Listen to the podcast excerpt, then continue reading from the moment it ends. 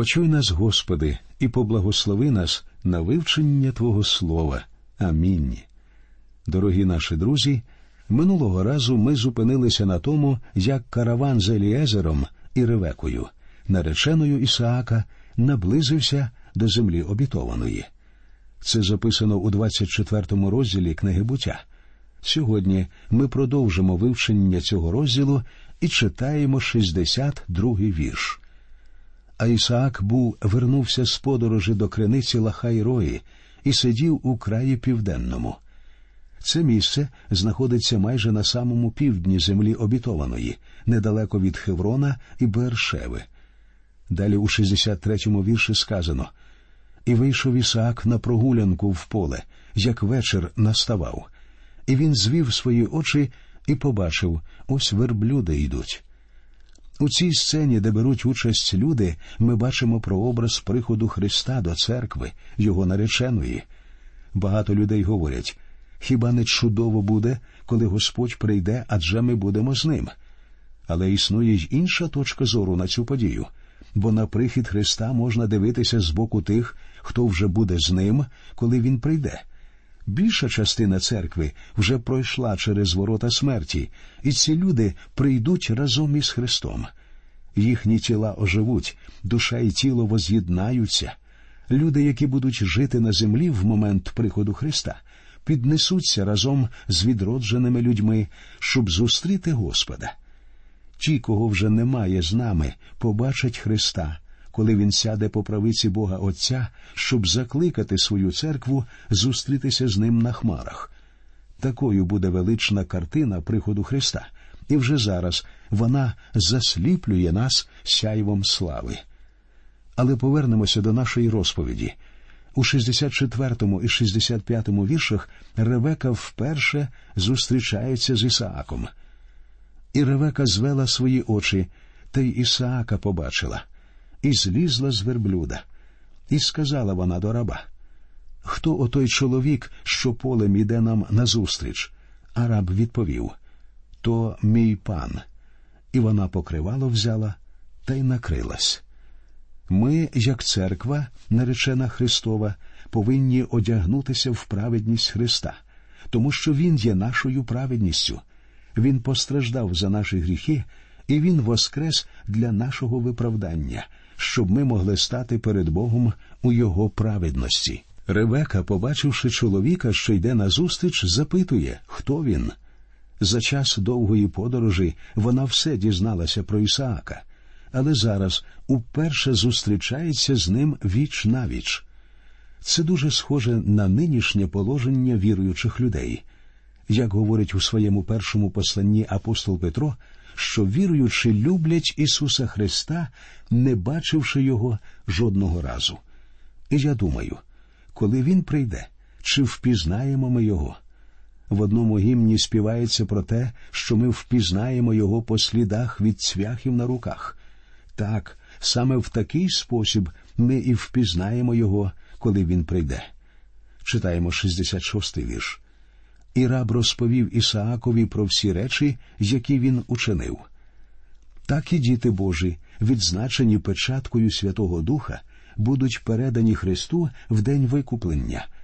Повірте мені, заздалегідь було визначено, що раб Авраама обов'язково знайде наречену для Ісаака і заздалегідь визначено, що Христос прийде на землю, щоб взяти до себе народ Божий. Останній 67-й вірш розповідає про шлюб між Ісааком і Ревекою.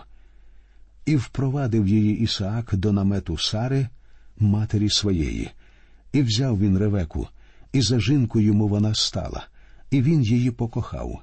І Ісаак був утішений по смерті матері своєї написано, і він її покохав.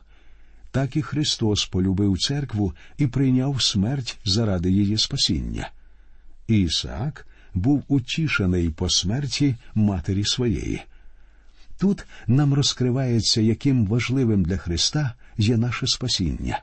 Він любить нас, Він прагне до нас. О, якби й всі ми в усьому були вірні йому, друзі мої. А зараз ми з вами переходимо до 25-го розділу книги буття. Перед нами ще один чудовий розділ Біблії. Він розповідає про смерть Авраама і про народження Вісаака і Равеки, близнюків Ісава та Якова. Це продовження двох родоводів роду Ізмаїла і роду Ісаака.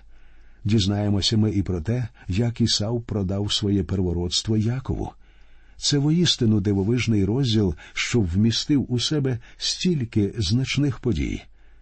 Давайте послухаємо, як Авраам бере ще одну жінку, і в нього народжуються нові сини. Читаємо вірші перший та другий. А Авраам іще взяв жінку, а ймення їй Кетура.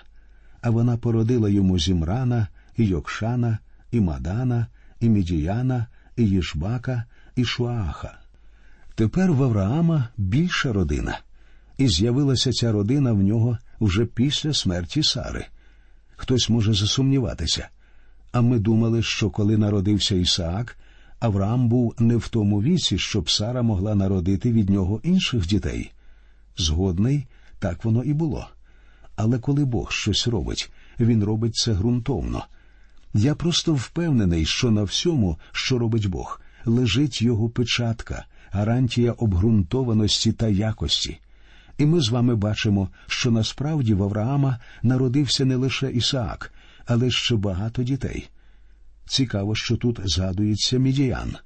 Інші сини Авраама теж дали початок народам, але про них практично нічого не відомо. Вони мене і не цікавлять, оскільки не згадуються більше в Біблії. А от Мідіан зустрічаємо. Пізніше ми побачимо, як Моїсей піде до краю Мідіянського і візьме там собі дружину. Не забувайте, що мідіаніти були з роду Авраама. Виходить, ми знаходимо підтвердження того, що в Авраама були й інші сини, але Господь сказав, що насіння Авраамове отримає благословення Боже лише через Ісаака, а не через кого-небудь з інших його синів, ні через Ізмаїла, ні через Медіана, ні через Мадана. Авраам вважає Ісаака своїм вибраним сином. Читаємо вірші з 5 по 10.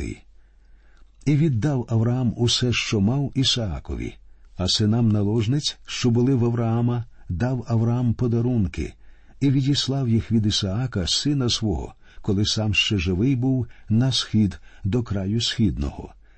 А оце дні літ Авраамового життя, які він прожив сто літ і сімдесят літ і п'ять літ.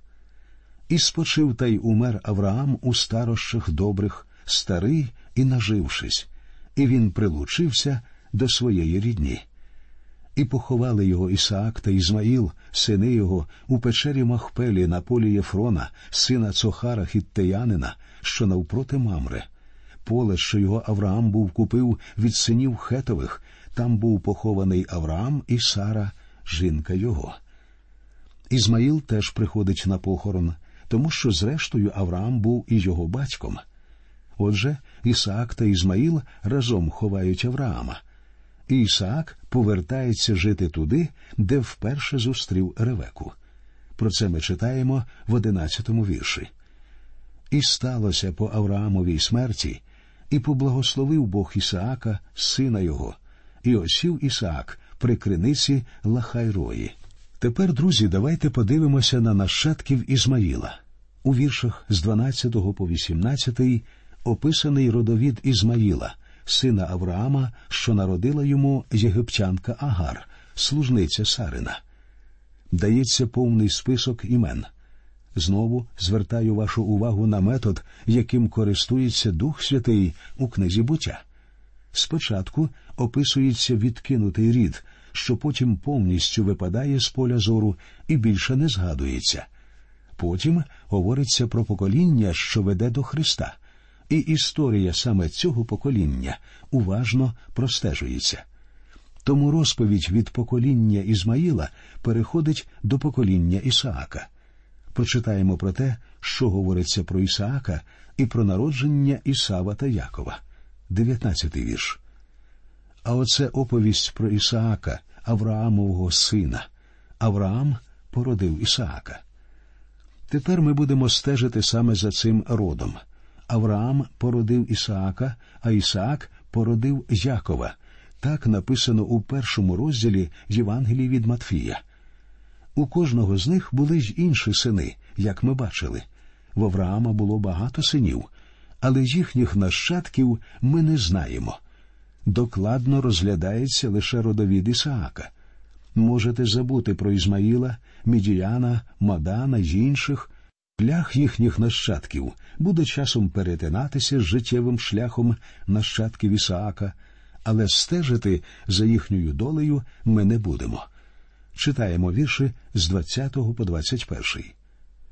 І був Ісаак віку сорока літ, як він узяв собі за жінку Ревеку, дочку Бетуїла, арамеянина з Падану Арамейського, сестру арамеянина Лавана.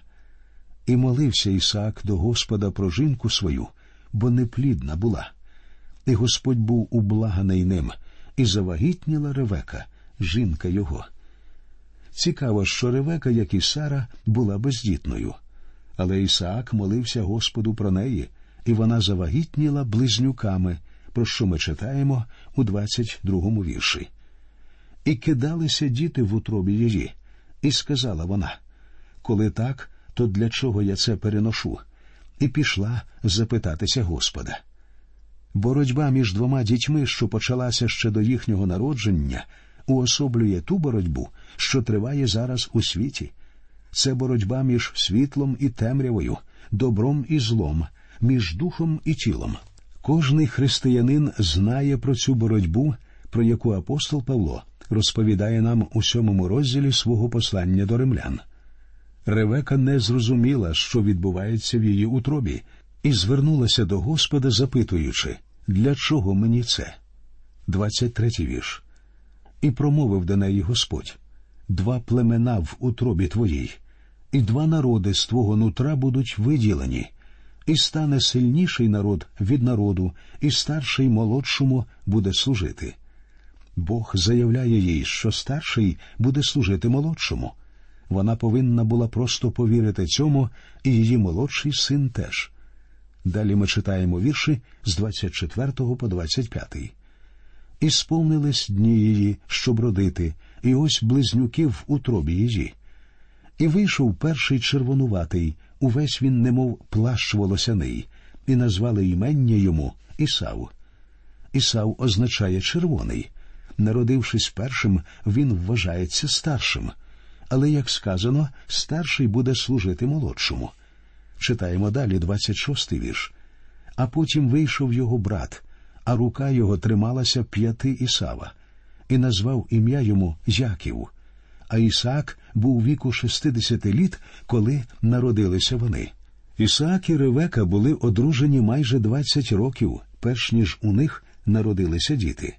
Старший Ісав, якого назвали червоним, а Яків вийшов, тримаючись рукою за п'яту Ісава, і його назвали Яків, що означає той, що витісняє, виживає іншого, тому що він ще тоді намагався стати старшим, зайняти місце свого брата, хоча Бог уже обіцяв йому це.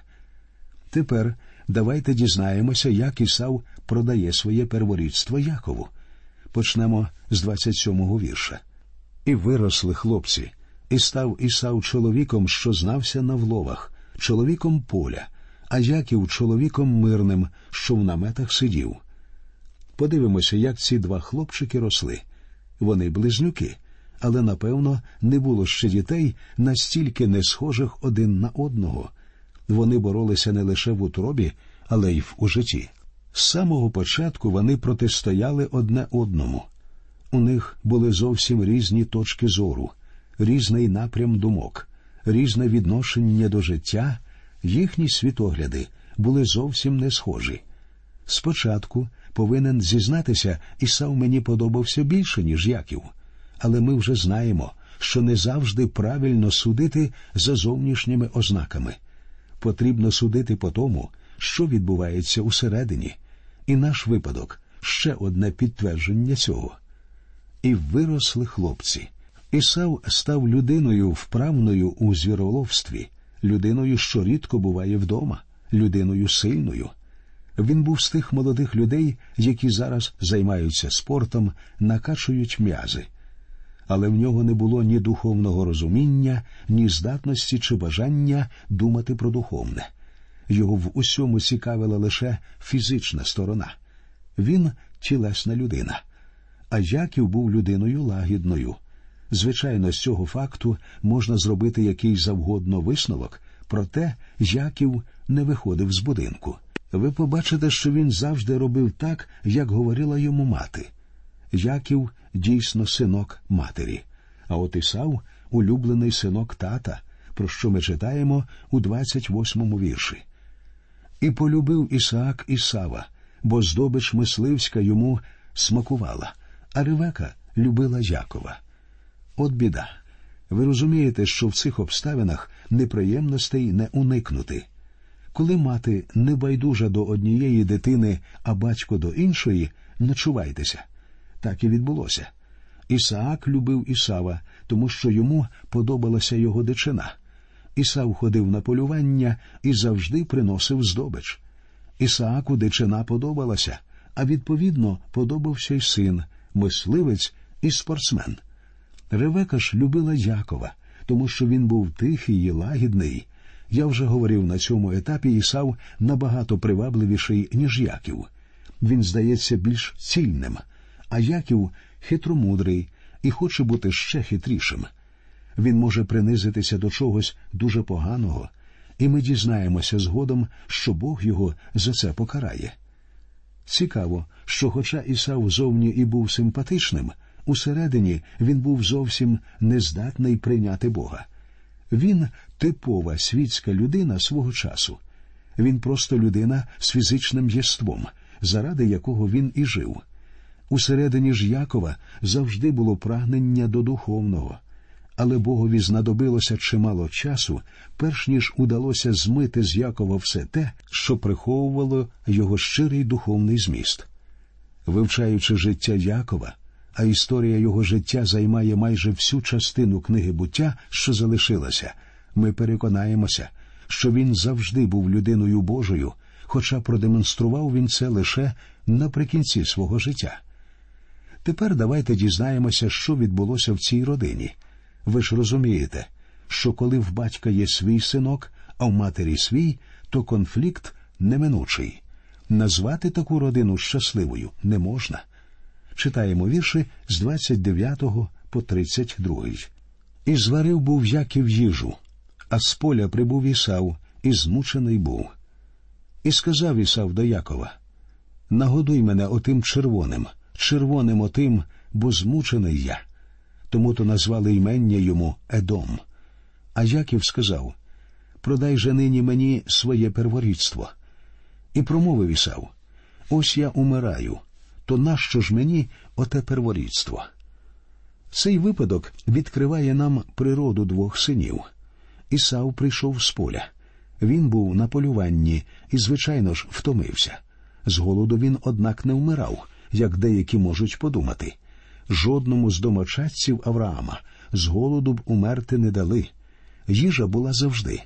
Справа в тому, що саме в той момент була готова лише та страва, що зварив Яків адже Яків був домосідом і, звичайно, гарним кухарем.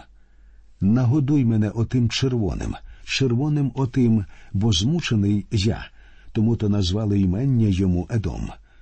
Едом означає червоний або земний, яким і був Ісав.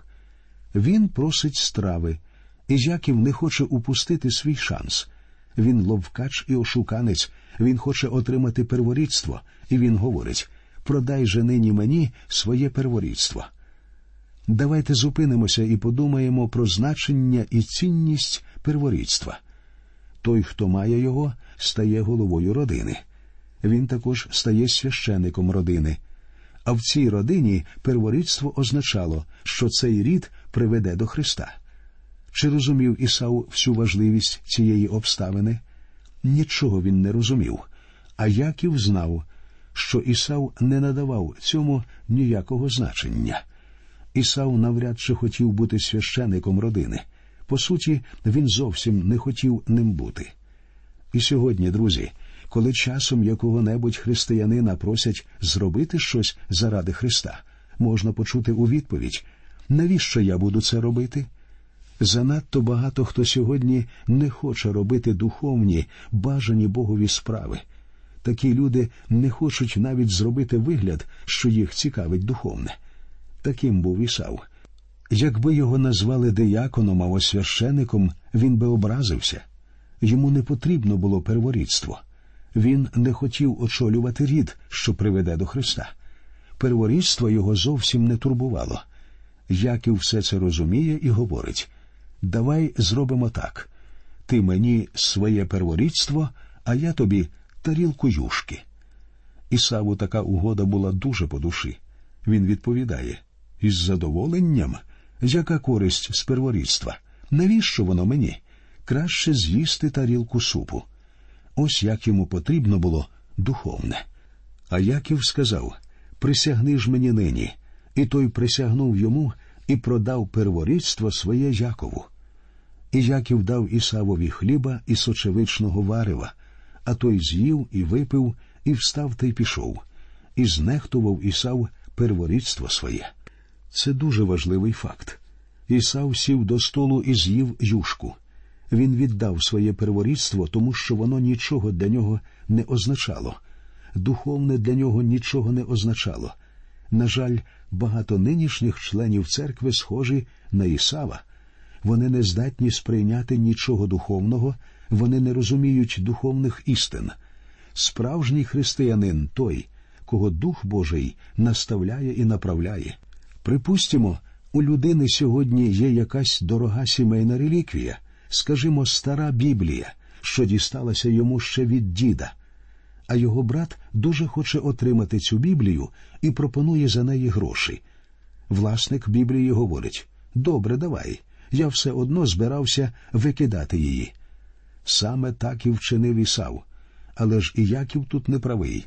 Про його хитрість і підступництво ми ще прочитаємо у 27-му розділі буття. А в нашій наступній бесіді ми поговоримо про 26-й розділ із цієї книги. На все добре, до нових зустрічей в ефірі. Нехай Господь рясно вас благословить.